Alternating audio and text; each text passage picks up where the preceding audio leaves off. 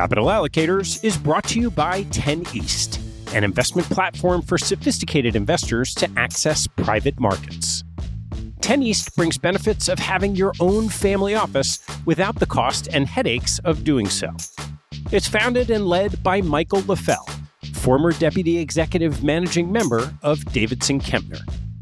Michael and his investment team offer members the opportunity to co invest by offering at their discretion. Michael and his team source, diligence, and commit material personal capital to each investment.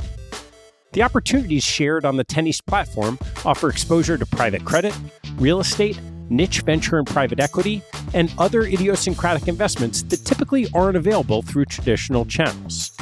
The principals have over a decade track record of investing in these types of exposures across more than 350 transactions. Post investment, the 10 East team conducts ongoing monitoring and reporting, just as you'd expect from an institutional investment organization. I've known Michael for about a decade, and after becoming impressed by the quality of 10 East offerings, its research process, and high quality investment team, I became an advisor to the organization and investor in multiple offerings. You can learn more and join me as a member at 10east.co. That's the number 10 east.co. Capital Allocators is brought to you by SRS Acquiom. Since 2007, SRS Acquiom has been obsessed with a single purpose: to simplify the administration of M&A deals so that deal parties and their advisors can focus on bigger issues. SRS Acquiom was the pioneer in professional shareholder representation, digital M&A payments, and online stockholder solicitation, and they continue to raise bars and set industry standards. Case in point, their new VDR, which is changing the way deal parties think about virtual data rooms. No more tracking down thumb drives or asking how the VDR bill got so high. SRS Acquiom keeps deal documents securely stored on the cloud for as long as you want for one flat rate. And working with SRS Acquiom means you get the simplicity and stability of a single best in class partner from the pitch book through the last dollar out. 50% of US private equity firms and 40% of venture capital firms worldwide count on SRS Acquiom to optimize their deal process. To learn more about how SRS Acquiom is simply the smartest way to run a deal, head to srsacquiom.com. That's S R S A C Q U I O M dot com.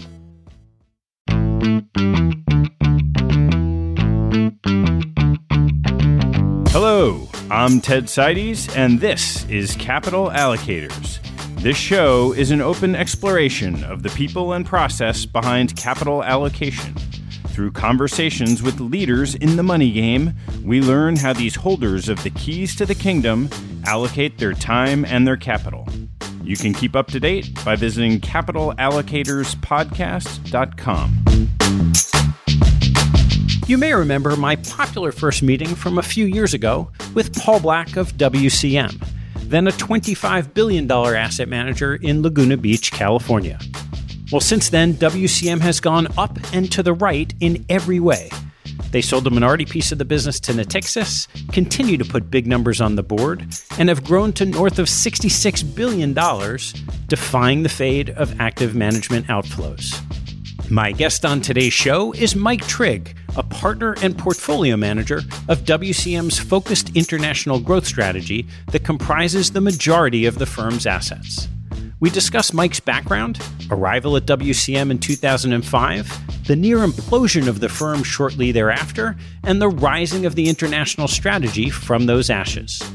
We then dive in deeper to the core tenets of WCM's approach, discussing how the firm analyzes widening moats and cultures tied to competitive advantage.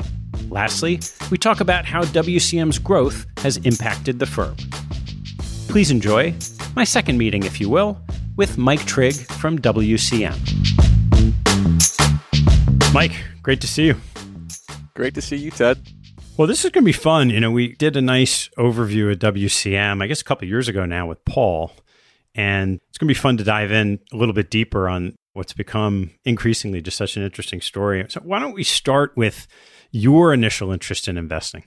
Before we get into that, I was thinking about Paul's podcast and and how I enjoyed it as well. In the situation I'm in, it reminded me of having to go after the guy at a rehearsal dinner that just gave a really great toast. you know, I don't know if I'll be able to top it, but I am happy to be here and dig more into the firm and our story. I have a bit of an unconventional background, I think, by investment management standards. I really probably fell in love with investing when I was in college. And back then we had a computer lab. And so you'd go to the library, you'd study, and then you'd inevitably go take a break. And that was in the late 1990s. And so it was a pretty exciting time to be in the stock market.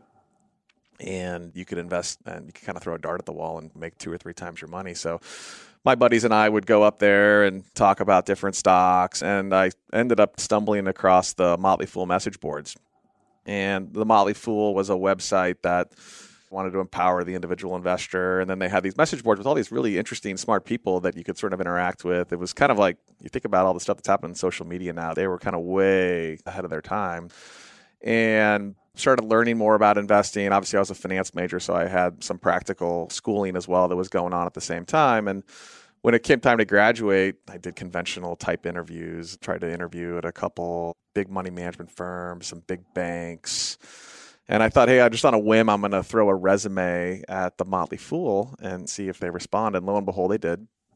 And so they called me up and I flew out there and I ended up getting a job writing for the website. And so literally just imagine you're 22 years old you know really next to nothing about investing and then a website like the fool comes to you and says uh, hey we want you to write like two articles a week about pretty much anything you want so i hope most of those articles are deleted from the emc tape storage that they're probably on somewhere but so I did that for about a year and a half. It was an awesome experience. I mean, so much of the Motley Fool what they're about really resonates with me. So there's like an irreverence to what they do. David Gardner, one of the founders, had this portfolio called the Rule Breaker. And it was a lot of it was about empowerment, right? Like, hey, this industry hasn't served individual investors well. You guys can do this on your own. And so much of my story, too, has just been about being a self taught investor. I became a really good writer while I was there, and I still to this day think being a good writer is a really great tool to being a good investor. It's important to be able to, I think, articulate how you're thinking about things. It's important to be able to simplify your ideas down to a few key principles. Writing's a really great way to do that. The Fool was on a major growth curve at that point. So I joined just kind of at the very peak of the internet euphoria because I graduated school in 2000 and thinking that things were going to continue to grow a lot. So the headcount probably doubled or more in the time that I was there. And 18 months later, when I left, there was 30 employees. So I remember like calling my dad on the phone and being like, I can't believe I joined this company. And he'd always be like, You are getting the better education than you would ever get at business school or anything like that. And so as that situation kind of unwound, Morningstar proactively reached out to the Motley Fool, knowing that they were laying off a significant percentage of their editorial staff. And within a couple of weeks, actually had taken and interviewed and, and accepted a job at Morningstar. And that was fun because it was more of a traditional equity analyst role. Morningstar at that time is 2001. They're just really building out their equity research capability. And unlike the traditional sort of sell side research coverage model, they really wanted to have a singular philosophy that that drove how the analysts would look at the stocks. And it was sort of rooted in I'd say more of a classic Warren Buffett methodology. It was every business has a moat or should have a, some type of moat. There's six or seven pretty well understood moat sources things like network effects and switching costs and economies of scale. So understand those, see if they apply to this business based on some backward looking analysis and your sort of qualitative assessment of the moat sources, give it a moat rating. So every business would either have a wide moat, a narrow moat, or a no moat. And then there was a valuation methodology. So we had a discounted cash flow model. Every company would be valued and there'd be an estimate of intrinsic value. And then the star rating or the level of conviction that the recommendation had would be based on the discount to your intrinsic value. So where the stock was trading relative to what you thought it was worth. And depending on the assessment of the moat, you might demand a smaller discount to intrinsic value for a wide moat business and a bigger one for a no moat. You know, I was given a lot of freedom, a lot of autonomy, and then also indoctrinated in this way about thinking about competitive advantage. How did you end up going from Morningstar to WCM? So I was there for about four and a half years. And after about three years, my boss at the time had come to me and asked me about writing a newsletter. She and I were sort of kindred spirits, along with probably Sanjay, that there was some inherent flaws in Morningstar's process and we were kind of missing these growth companies. She said, Hey, what about writing a newsletter about, about growth stocks? I had had been toying with this idea of buying moats that weren't just big moats, but small moats that were going to grow. And so, kind of a core feature of that newsletter was this watch list called Emerging Moats. And it was kind of like, hey, buy the wide moat businesses of the future today. And Paul and Kurt both subscribed to that newsletter. And I found that out later. But one day I was sitting at my desk in Chicago. Paul called me up, left me a voicemail, said, Hey, I'm Paul Black, one of his big, very enthusiastic voicemails. I'm Paul Black from WCM Investment Management. I'm a big fan of your work. Love to be in Chicago in a couple weeks. Would love to have lunch. And I thought it was really just like a portfolio manager looking to fill a slot of a day of consultant meetings or something in Chicago. And so we had lunch, and it was very clear that within a couple of minutes that they had been reading the prior, I don't know, nine or 10 months that I had been doing the newsletter. And we had a lot of similarities in terms of the way we thought. And he was looking for an analyst. And I had no intentions of wanting to leave Chicago. I was just so taken with the conversation that I had with Paul that I ended up coming out here. When I look back at that lunch, it was an Italian restaurant with one of those paper table covering. And he had taken out a pencil and he was like drawing up the org chart and like had all these arrows and things and was kind of like a coach almost planning out the the next five or ten years of the firm and I just loved his energy, loved his enthusiasm, and I think he asked me at the end of the launch, "What do you want to do?" And I'm like, "I want to go on the buy side." And so that was my opportunity that just sort of came and found me. What was WCM like when you got there? From what I could tell before I joined the firm, it was really successful. I mean, they had grown a ton in the last, say, five years. It was about 3.9 billion in assets at the end of 2005. So this was when I met Paul. It was December of 05. They had started to build a pretty good institutional business. The overwhelming majority of those assets were in a domestic large cap growth product. They had had a rough year in 2005, which was largely explainable by what was going on in the market at that time with commodities and energies and things that they weren't nowhere close to investing in. And so Paul basically sort of pitched it as an opportunity to come in and have a big impact. They had two analysts at the time, wanted a third. And it seemed like a really no brainer. Great culture, great people. But then when I got there, you never know what it's going to be like, right? Until you actually, I mean, I always ask that now of CEOs, like, okay, well, I know you took this job and you probably had some idea of what the culture was like before you took it, but like, what are the big surprises? I mean, I've lived that, right? Like, you only know until you actually walk in the door and are a part of it. And so it turned out to be quite the wild ride. And what I think I pitched to my wife when we moved out there turned out to be something that was very, very different. I really thought it was like, okay, there's a lot underneath the hood here but candidly, when I got here, I remember in the first couple of weeks just starting to pick up that Paul and Kurt, they're clearly great business people, but they're not investor first people. Paul's passion was really running this business. And philosophically, everything they talked about, I completely resonated with me and was well thought out. And you go through the pitch book and it was pretty flawless. But it seemed like that wasn't their focus. And in fact, they were kind of looking to me to really help, not just like be part of the team. It was like, what are the next names? I just got here like two days ago, you know? and remember, I was 27 or 28 then. So I had an unconventional background with a limited set of experiences. so there was all these crazy places where you could go have lunch around that Lake Forest office and I finally got up the courage to tell Paul, I don't think we have the horses, basically.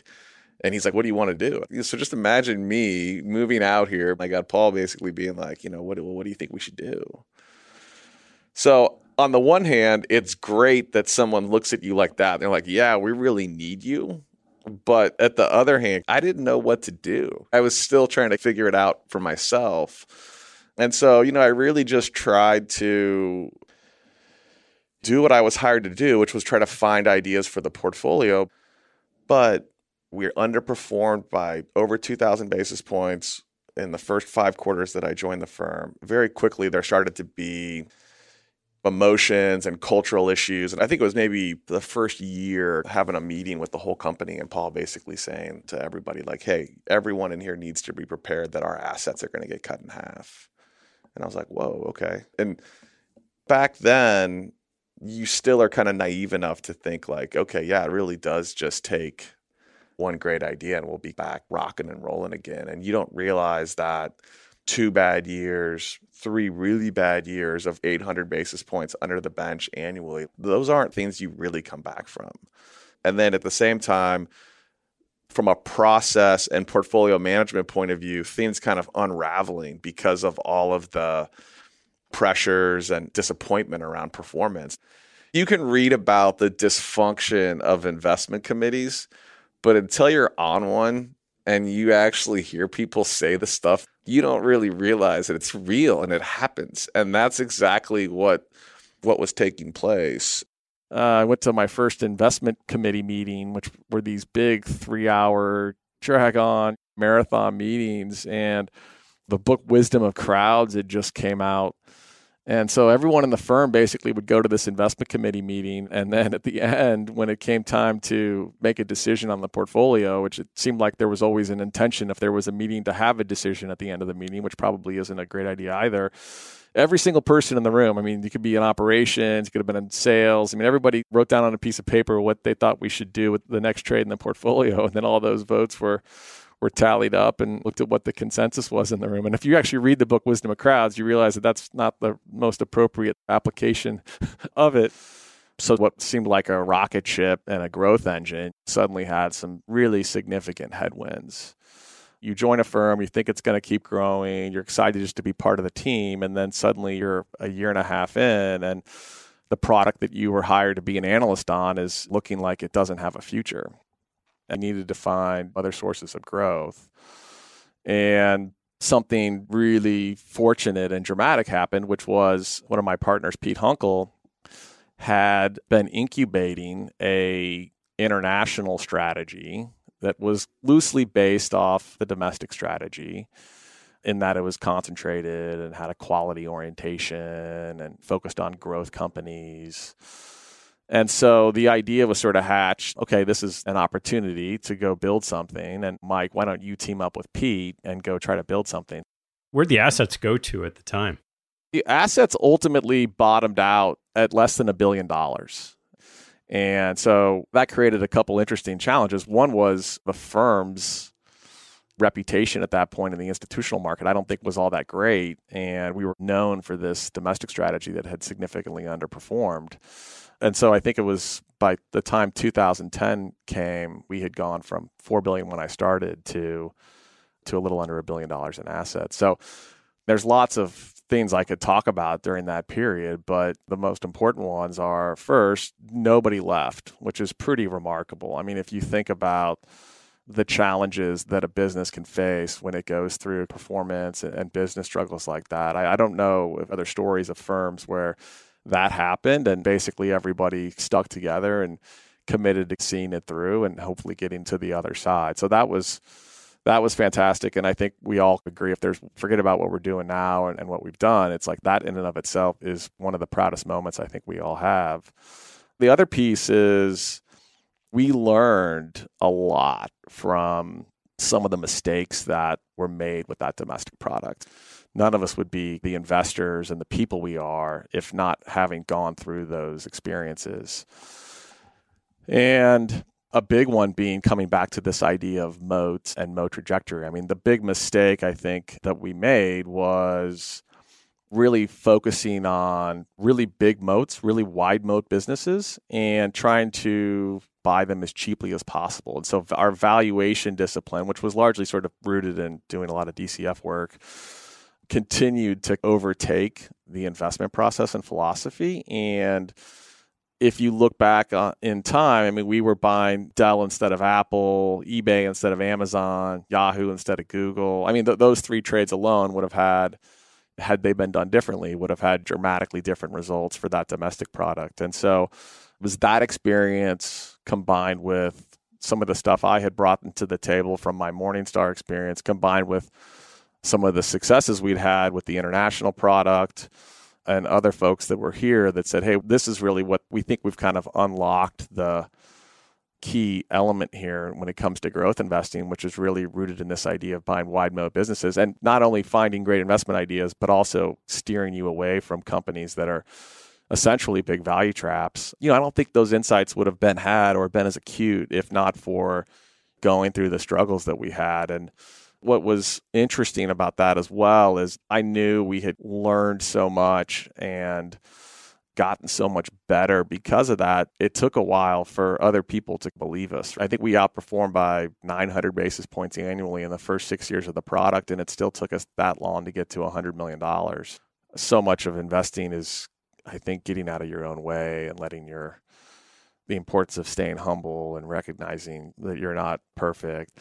And people today, I think, look at us and see what we've done and how big we've gotten and think, oh, you know, these guys must have huge egos and think they know everything. And it's like, well, not really, actually. Let's dig into the history here and tell you where we came from. And and so I still think that how we run the company, how we treat people, how we think about our investment process is it all kind of traces back to that experience and knowing how fragile the business can be if you don't continue to get better, if you don't continue to innovate, if you don't continue to treat people right. This is a fun business when it's working, but it's a really difficult one when it's not.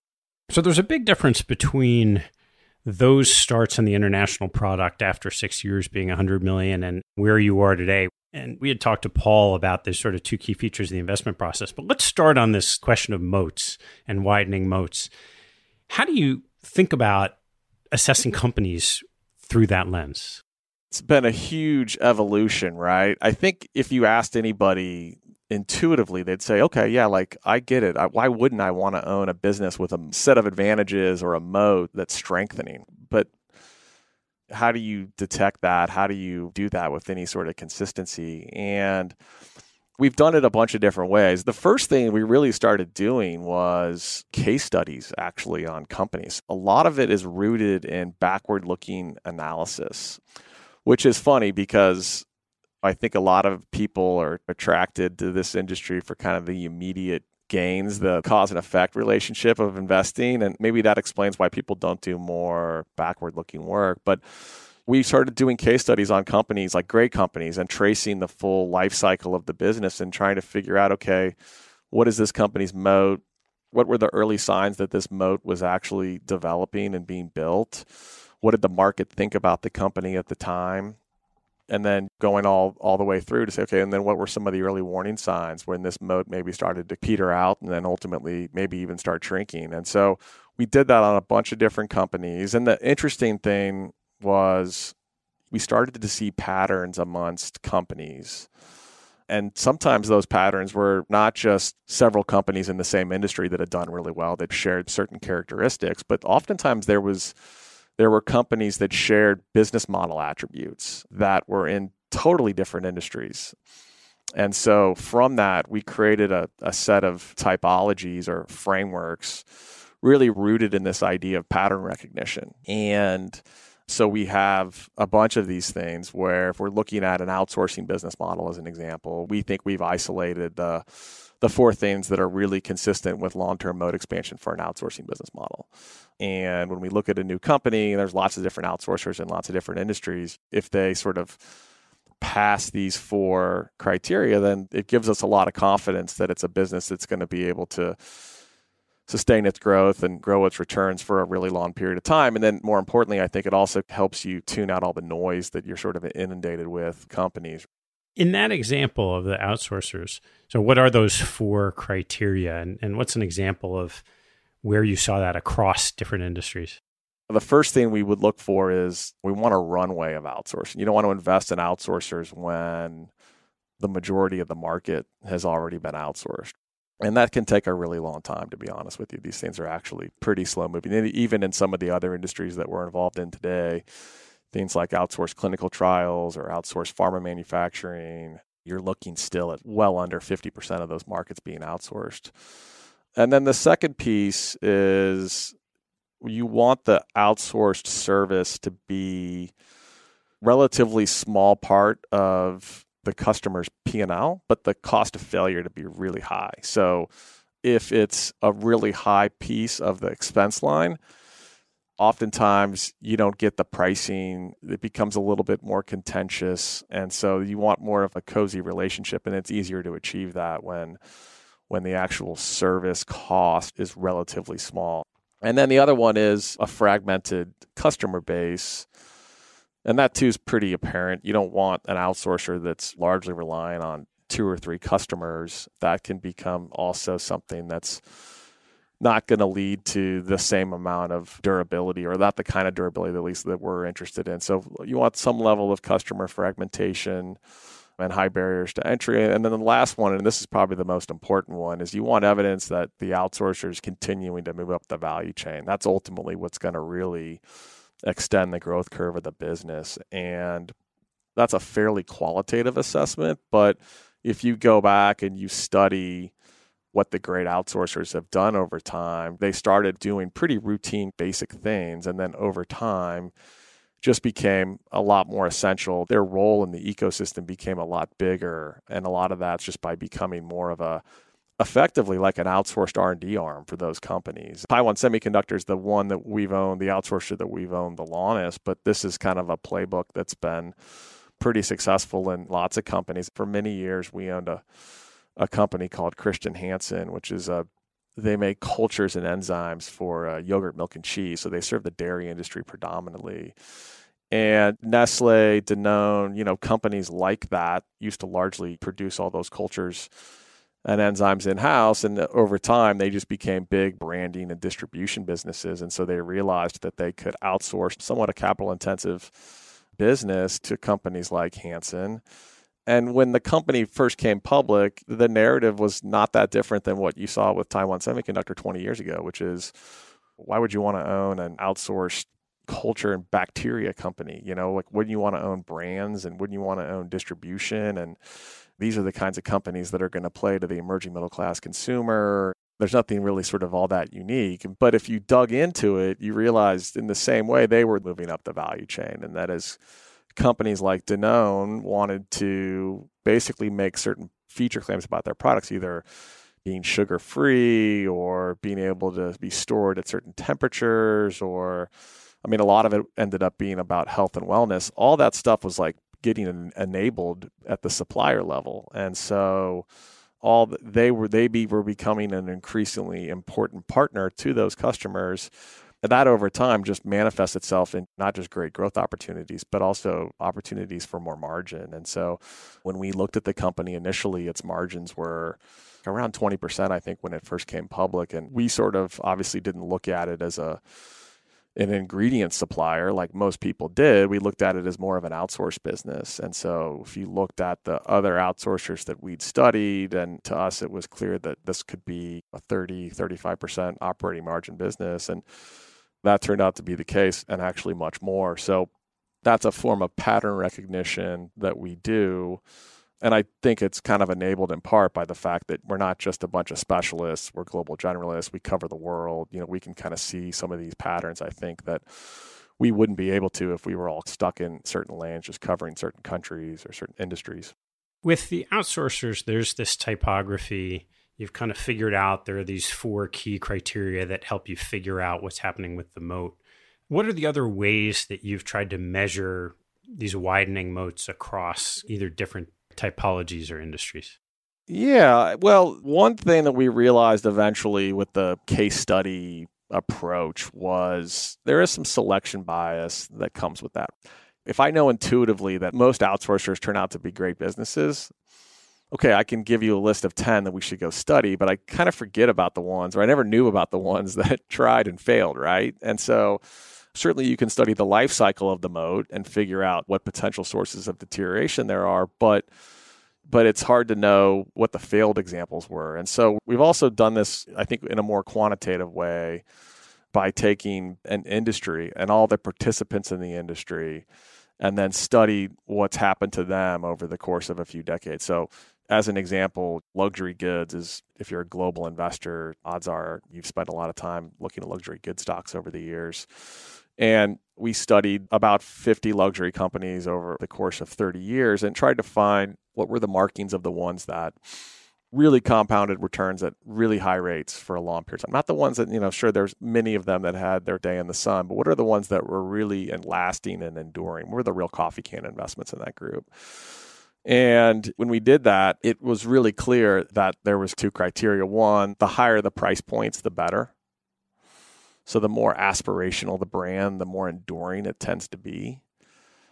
And then the other one is controlling your own distribution. So direct sales, not heavily relying on wholesale channels. And that in and of itself explains to you probably why the companies we've been involved in, in the past are things like Louis Vuitton, Hermes, Ferrari. They all sort of fit that criteria. And then at the same time, we've been reluctant to invest in stocks like Kering Group or Jones Gucci, not that they haven't done extremely well in recent years because they have, but it doesn't really fit that framework that that I'm talking about. And oftentimes we think that if anything, the frameworks or the typologies, one of the things they really do is help you make distinctions between what's just momentum and what's actually really structural differences in companies that's going to lead to long lasting above average growth.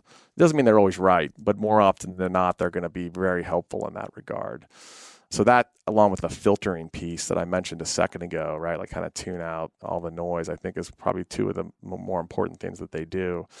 The other really important part about Moat Trajectory, and you know, to be honest, we talk about this internally all the time. It's a mindset, right? Like it sort of steers a lot of the questions that we ask companies. It's as good as it is for finding great ideas, I think actually it's probably more valuable in just steering you away from bad ideas. And I think so much of successful investing is you're going to make mistakes. And so you want to minimize the frequency and then the damage when they take place. I think that's an unappreciated part about it, and particularly growth investing. I think maybe that's historically partly why growth investing got a bad name.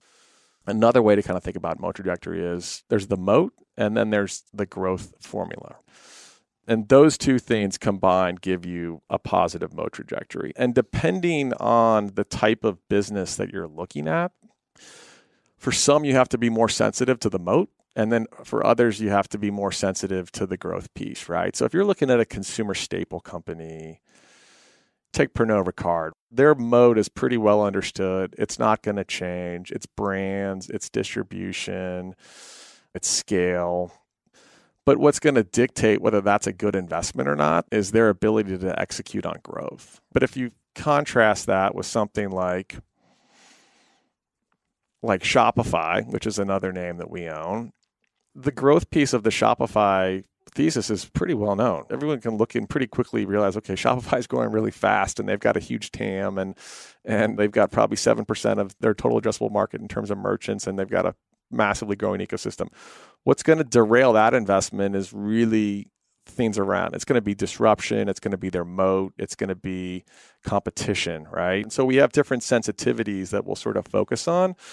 Those are all designed to once we own the name, obviously just make sure that we don't end up owning, in the case of the Pernods, a bunch of dead money, high quality stocks. And in the case of things like Shopify, businesses that we're going to wake up one day and there's going to be a significant change to the competitive landscape, and we're going to find that there's been a really significant impairment in the valuation of the business. I want to take a break in the action to tell you about NetSuite by Oracle helping businesses accelerate growth and run better with a suite of ERP, financial, CRM, and e commerce products. Here are three numbers for you to remember 36,000, 25, and 1. 36,000 is the number of businesses that have been upgraded to NetSuite by Oracle.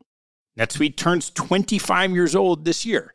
That's 25 years helping businesses do more with less, close their books in days, and drive down costs and one because your business is one of a kind. Get a customized solution for all your KPIs in one efficient system with one source of truth. Manage risk, get reliable forecasts, and improve margins. Everything you need all in one place. Right now, download NetSuite's popular KPI checklist designed to give you consistently excellent performance, absolutely free at netsuite.com slash allocators. That's netsuite.com slash allocators to get your own KPI checklist. netsuite.com slash allocators. And now back to the show. How do you think about valuation of some of these companies? Because when one or the other aspect of what's creating growth, whether it's growth or, or the moat, is well known, often the market prices that in. And some of the names you mentioned are trade at you know at traditional looking valuations pretty expensively and have for some time. I've gone through a full life of learnings when it comes to valuation, right? I mean, my first lesson really in investing coming out of 2000 was like the importance of valuation. And then I gravitated towards discounted cash flow models because there's something so seductive about that, especially when you're young and very impressionable. I remember the first time I did a discounted cash flow model and I put in what I thought were some reasonable estimates for growth and for margins and capital expenditures. And, and then I looked at what the price was and I thought, oh my goodness, I'm actually pretty close to the current stock price. Like I actually might be decent at this. And so there's this like false precision that I think can become pretty seductive. But over the years, for one, I've learned that it's just ridiculous to think that you can precisely determine what a company's worth. I mean, things are changing constantly. And particularly if you're investing in companies that are in growing industries with moats that are growing and then with cultures that are super adaptable and finding other ways to grow, your valuation work is going to look so wrong in a very short period of time that it's not really worth all the effort and problems that come from relying on discounted cash flow models. Not to mention the fact that focusing a lot on DCFs, there's false precision. It gets you very focused on the short term, when in the reality, most of the value in a discounted cash flow model resides in that terminal period, right? Which you spend zero time actually thinking about. And if you're a long term investor, that makes no sense. And we've kind of actually come up with this term called defy the fade, is one of the big mistakes that you see people make when you do modeling is you look at a company and you're very focused on the short term and the company's growing five or six percent today, you think, okay, I like the business, things are going well, six percent seems pretty good. That's close to company's guidance. Maybe they'll do that again the next year, but after that, it's probably going to be five, and then it's going to have to go down to four, and then before you know it, it's down to GDP, and the same is true for your return on invested capital assumptions in a discounted cash flow model, and so what really moat trajectory and culture are designed to do are identify those companies that can defy the fade, defy that inevitable fade. So we're not saying that fade will never take place, but by focusing on the companies with its attributes, they're going to maintain that competitive advantage period far longer than anybody thinks. And it's that delta between what the market's expectations for the fade are and when they actually takes place is where all that alpha generation opportunity exists. And I think we've just come to a place where focusing on the qualitative assessments of a business around moats and culture and how that translates into the durability of a company's growth rate, I think that is far more predictive of a successful investment than trying to find things waiting for price breaks on businesses of reasonable quality that there's some sort of short-term impact that's like disrupted the stock price and you jump in at at a 20% discount, close that gap, earn a little bit of the cost of capital on top of that, and then you're out of the business in a few years. I think a much more successful way to invest is the way we do it now. So you touched a little bit on culture and this notion of culture being aligned with that competitive advantage that creates that growing moat trajectory. And Paul's talked about that. You've mentioned it a bunch of times. What does it actually mean to do the analysis on a company's culture that's aligned with their competitive advantage?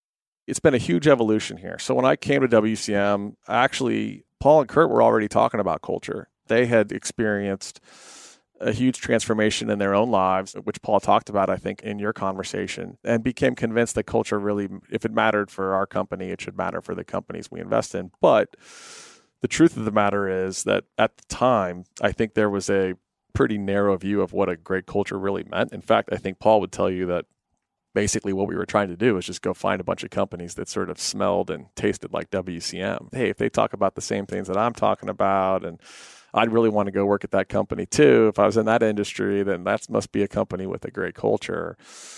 And over time, we just realized that that's a really flawed way to kind of look at things. That number one, there's no perfect culture. And particularly what culture works in one industry might not be right for another, right? So the joke that we've used for years is Google's infamous for unstructured time that they give developers to go work on pet projects and create things, and that's a huge part of their culture. And Canadian Pacific, which is a railroad that we've owned for a long time, that is a very operationally driven company that's all about sweating its assets and operational excellence and efficiency. You know, if suddenly they decided to give everybody in the company unstructured time, I mean, there's going to be a serious problem in terms of the company's competitive advantage. And so, at the same time, if you applied some of the things that Canadian Pacific does from a cultural perspective to the developers at Google, I mean, there's going to be a pretty big revolt. So, there is not one perfect culture that you have to start from it there and you have to make sure that your own personal biases of what is and isn't a good culture actually get in the way that's another key piece and the ultimate question is let's try to understand what the company's strategy is to grow their moat like every company has a strategy to differentiate itself from its competition, to grow its business, to take market share, to whatever their strategy for shareholder value is. Let's try to understand what that is.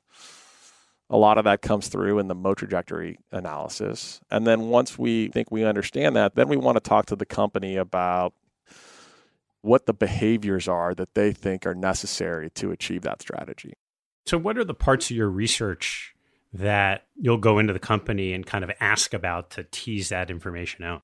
What we've done over time is developed a bunch of questions that we think are really helpful in terms of teasing those things out. So there was a period of time not that long ago, I mean, five, six years ago, when unfortunately we'd sit down with companies and just say, hey, will you do me a favor and just describe your culture for a little while? And most companies can't do that, interestingly enough, particularly if you're reserving the last 20 minutes of an hour and a half meeting to ask them that question. And what that really hit home with me a number of years ago, we were actually going up to visit Tencent. Tencent has a fantastic culture. We've done extensive amounts of research into it, but we had never really had a, just a dedicated culture meeting with them. And so we were talking to one of the senior executives there, and I started off and I asked that stupid question, "Hey, just describe your corporate culture," and he immediately just gave a horrific answer, to be honest with you, and started talking about having to pay programmers more money uh, because of competition from Alibaba. And so I sort of pivoted the conversation and ended up asking them about a decision they'd made to close down their search business, which they had spent a bunch of money on. And he said, Oh, that was a, I go, Well, talk to me about that decision and why you did it. And this is when they were trying to build a competing product with Baidu. And he said, "Oh, it was a really easy decision. Our product managers came to us and told us we should shut the business down." And I said, "Wow, that's pretty impressive that they felt like comfortable enough to do that. I mean, after all, they were probably responsible for a lot of the product." And he said, "Well, it was, actually, it was pretty easy for him. It was because we compensate people based on user satisfaction, not based on revenue growth. And that really is sort of the core of what Tencent's culture is all about. It's an obsessive focus on the user. That was a pretty light bulb moment for me that we weren't asking great questions. It was kind of like the straw that broke the camel's back. I kind of already knew it intuitively. And so we set on a journey to figure out how to have good conversations with companies about their culture. And we just talked to lots of folks and built some relationships with people that had spent a lot of time talking about this in the academic community, tested a lot of questions, asking CEOs, and ultimately have come up with a series of questions around one, around alignment, because that's a huge piece of it and then two around adaptability. That's the other big hallmark of of a great culture is one that's adaptable. And so there's certain trappings or things that we look for in adaptable cultures and then we have questions that we ask around that. So as an example, if we're trying to get at alignment, which is like I said it's sort of like behaviors. We'd ask first question would be let's hypothetically say the son or daughter of a good friend of yours is going to work at the company. They start next week. You're going to have coffee with them this afternoon. What are the three pieces of advice you're going to give them to be successful? That's a much easier question for a CEO to answer than saying, hey, just describe your culture. Tell me what it's all about. So you have to prime them and put them in a place to answer the kinds of questions and give you the information that you want.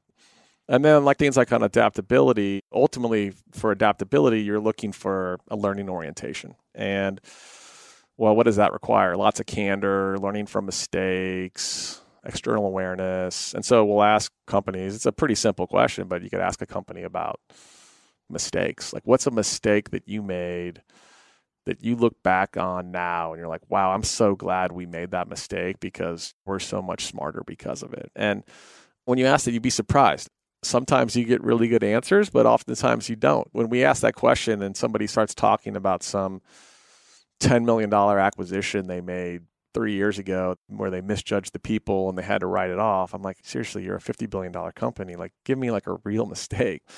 That would be kind of a yellow flag that maybe there's not as much adaptability here as I thought.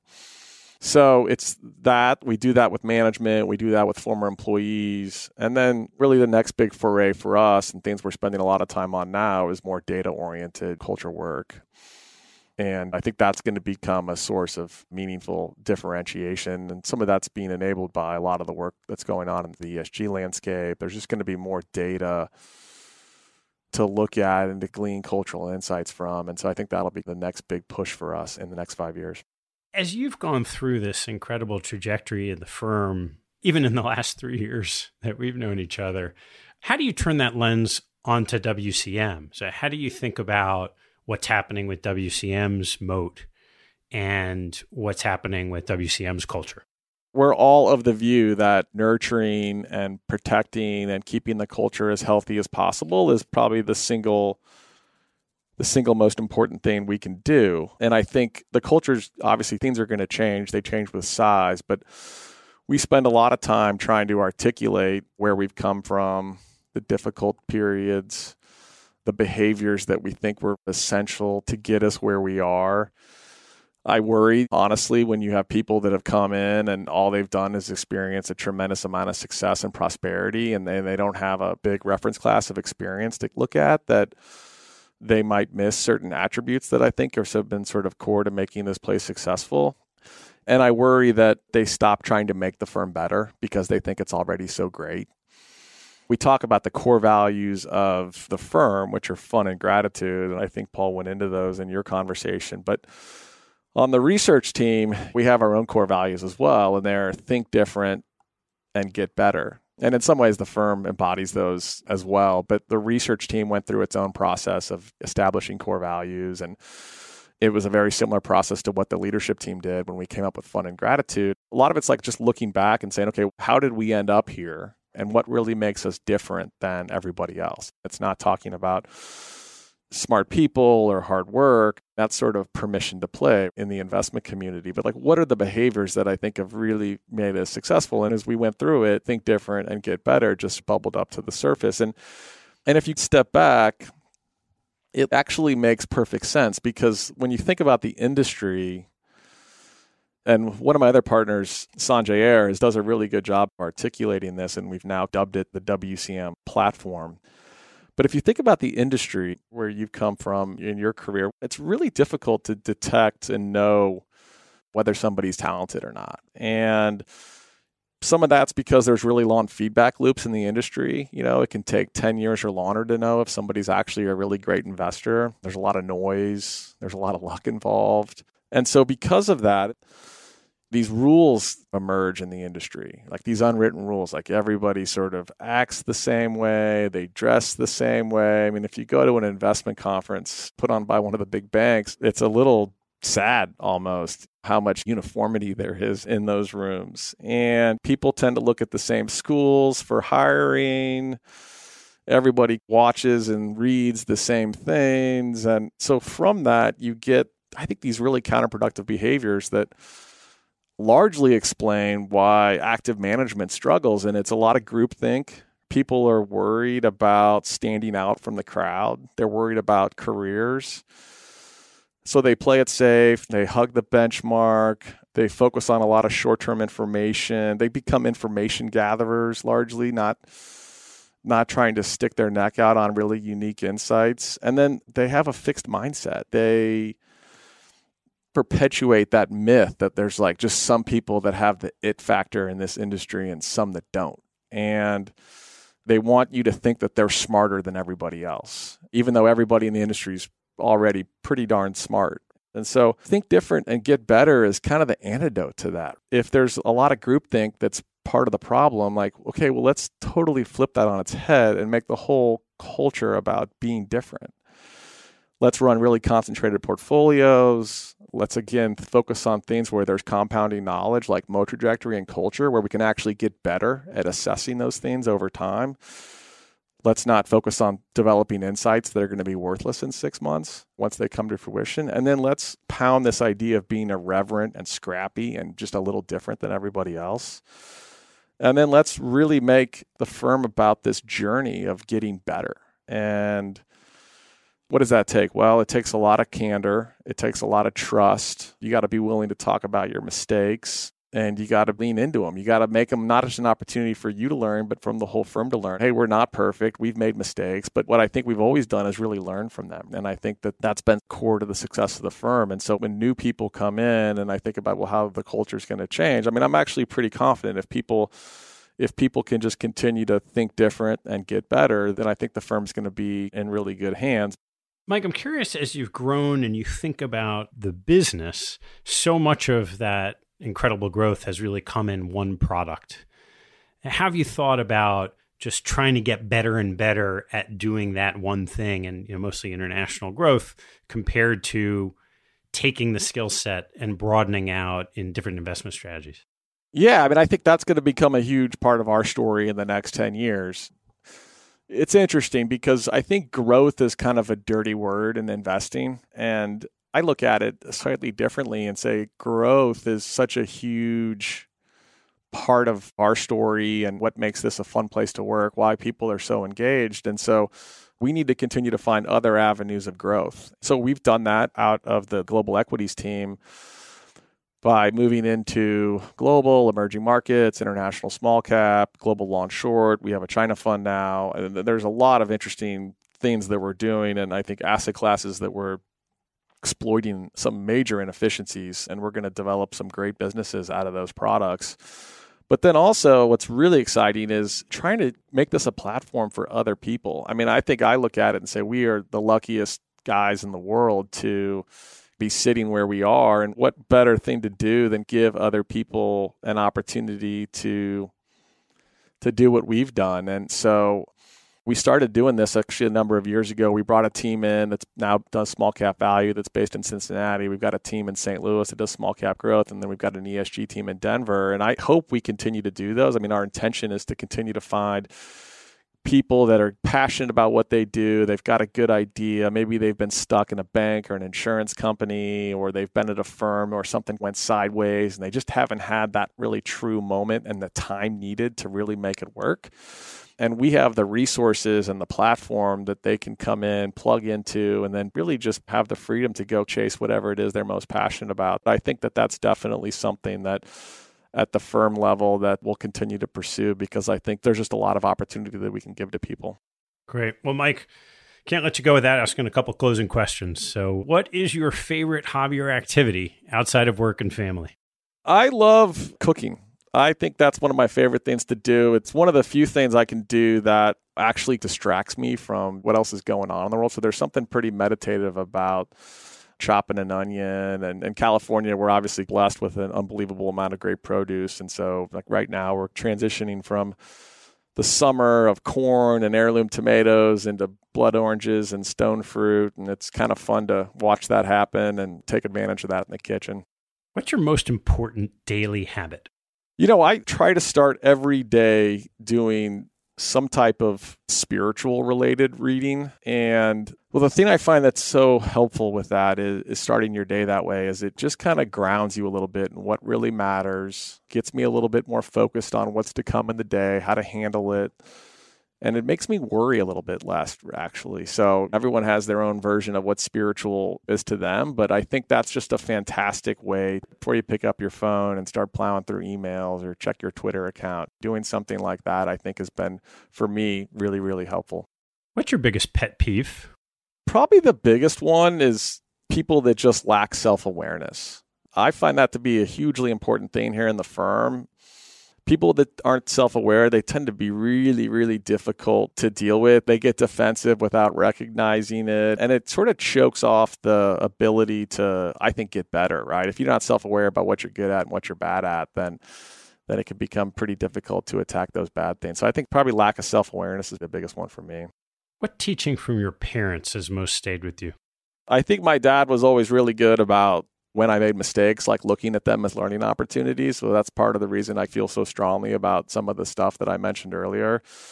And then I think my mom, I came from what seemed like a dysfunctional family at times. And I remember as a kid complaining to my mom about that. And she'd be like, Yeah, you just don't realize every family's got their issues. And as I got older, I started to realize, hey, that's actually really true. So, and the more you can have open, trusting relationships with friends and deal with those types of things and not bury it, I think that that leads to really good relationships. So that's probably what my mom taught me most. All right, last one now as you know, we're going to tack on a few more for our premium members, but here's the last one for everyone who's listening. What life lesson have you learned that you wish you knew a lot earlier in life? The biggest one is where to look for wisdom. I think, at least in today's world, I think we're led to believe that wisdom's going to come from people with big balance sheets and celebrities and athletes. And the more I've interacted with people like that, the more I realize that it can oftentimes be disappointing, more so than not. And that really wisdom comes from talking to people that have had struggles, that have made mistakes. And oftentimes it could come from a teacher, it could come from a cab driver. And so creating those moments of just random interaction and talking to people and hearing about people's stories and journeys and looking for it in unusual places I've really leaned into that idea in, in recent years, and I, I wish I would have known that at a much earlier age. Mike, it's great. Thanks so much. Thank you. Really appreciate it. All right, we're going to keep going here. As you know, a couple more questions for you. What's your biggest investment pet peeve? There's two. The biggest one would be analysts that have a lack of recall. So nothing irritates me more than if I go to somebody that I work with and they've done a bunch of work on a name and then i ask them hey what's the latest there? What's going on? And they say well let me get back to you. I'm going to go do a couple glg calls and call the company. So that's one. And then two information gathering is another one. Ultimately we're paid and we're supposed to be making unique insights. And so people that just are more information gatherers as opposed to making insights that tends to be a pet peeve of mine as well. What advice do you give when you get asked about career paths for early career professionals?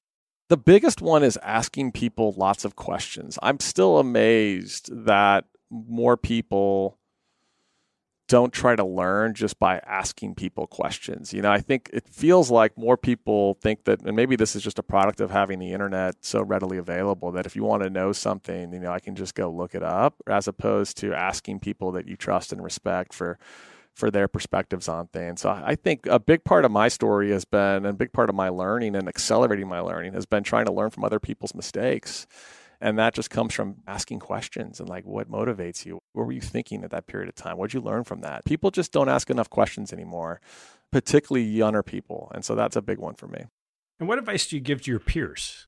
You know, it really depends. I think authenticity is huge. I think being if you're trying to be something you're not is not a successful sustainable way to be in this business. And that can be around your investment philosophy how you present the firm. I think you need to be totally authentic with everyone. But then you know i was thinking about that. If it's somebody that's going through a difficult time my advice would be don't give up. Stay the course. And if it's for somebody that's kind of firing on all cylinders right now it's like stay humble. You're never as good and is never as bad as the outside world thinks. And I've been there when people didn't want to do business with us and the firm didn't have a great reputation and having to plow through those barriers. And I, also remember now when we can come into meetings and the same things I was saying back then are suddenly sound a lot smarter and, and people like them a lot more. So that's one of the difficult things about this. But I think it's important to remember the importance of being really humble, especially when things are going well.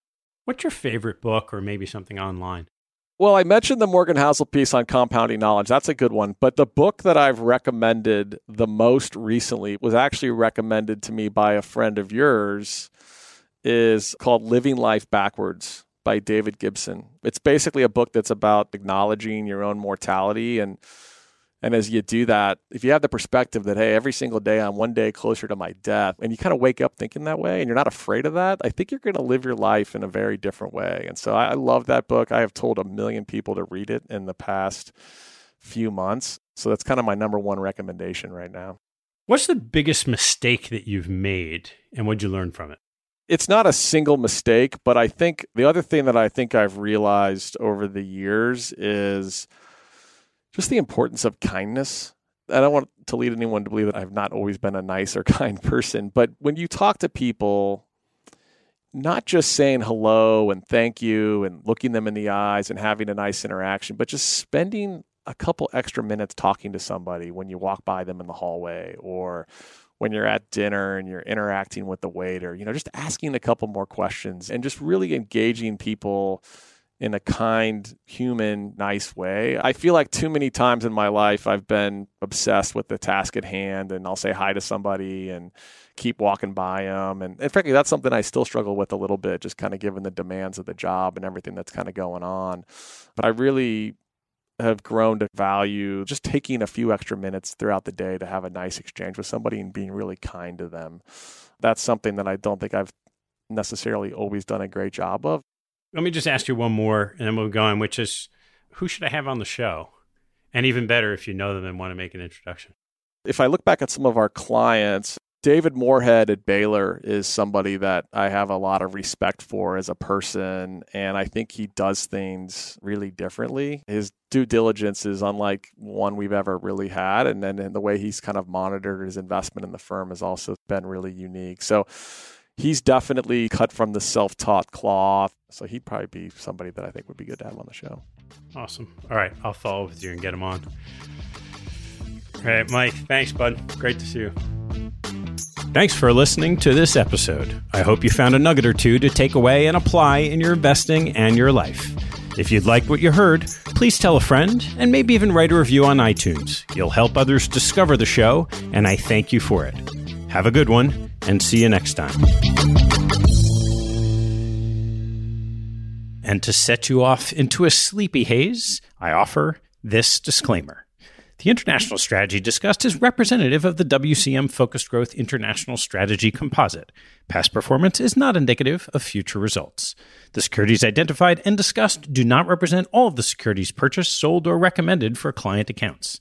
The listener should not assume that an investment in the securities identified was or will be profitable. For more information, including a list and description of WCM's composites, visit WCMinvest.com.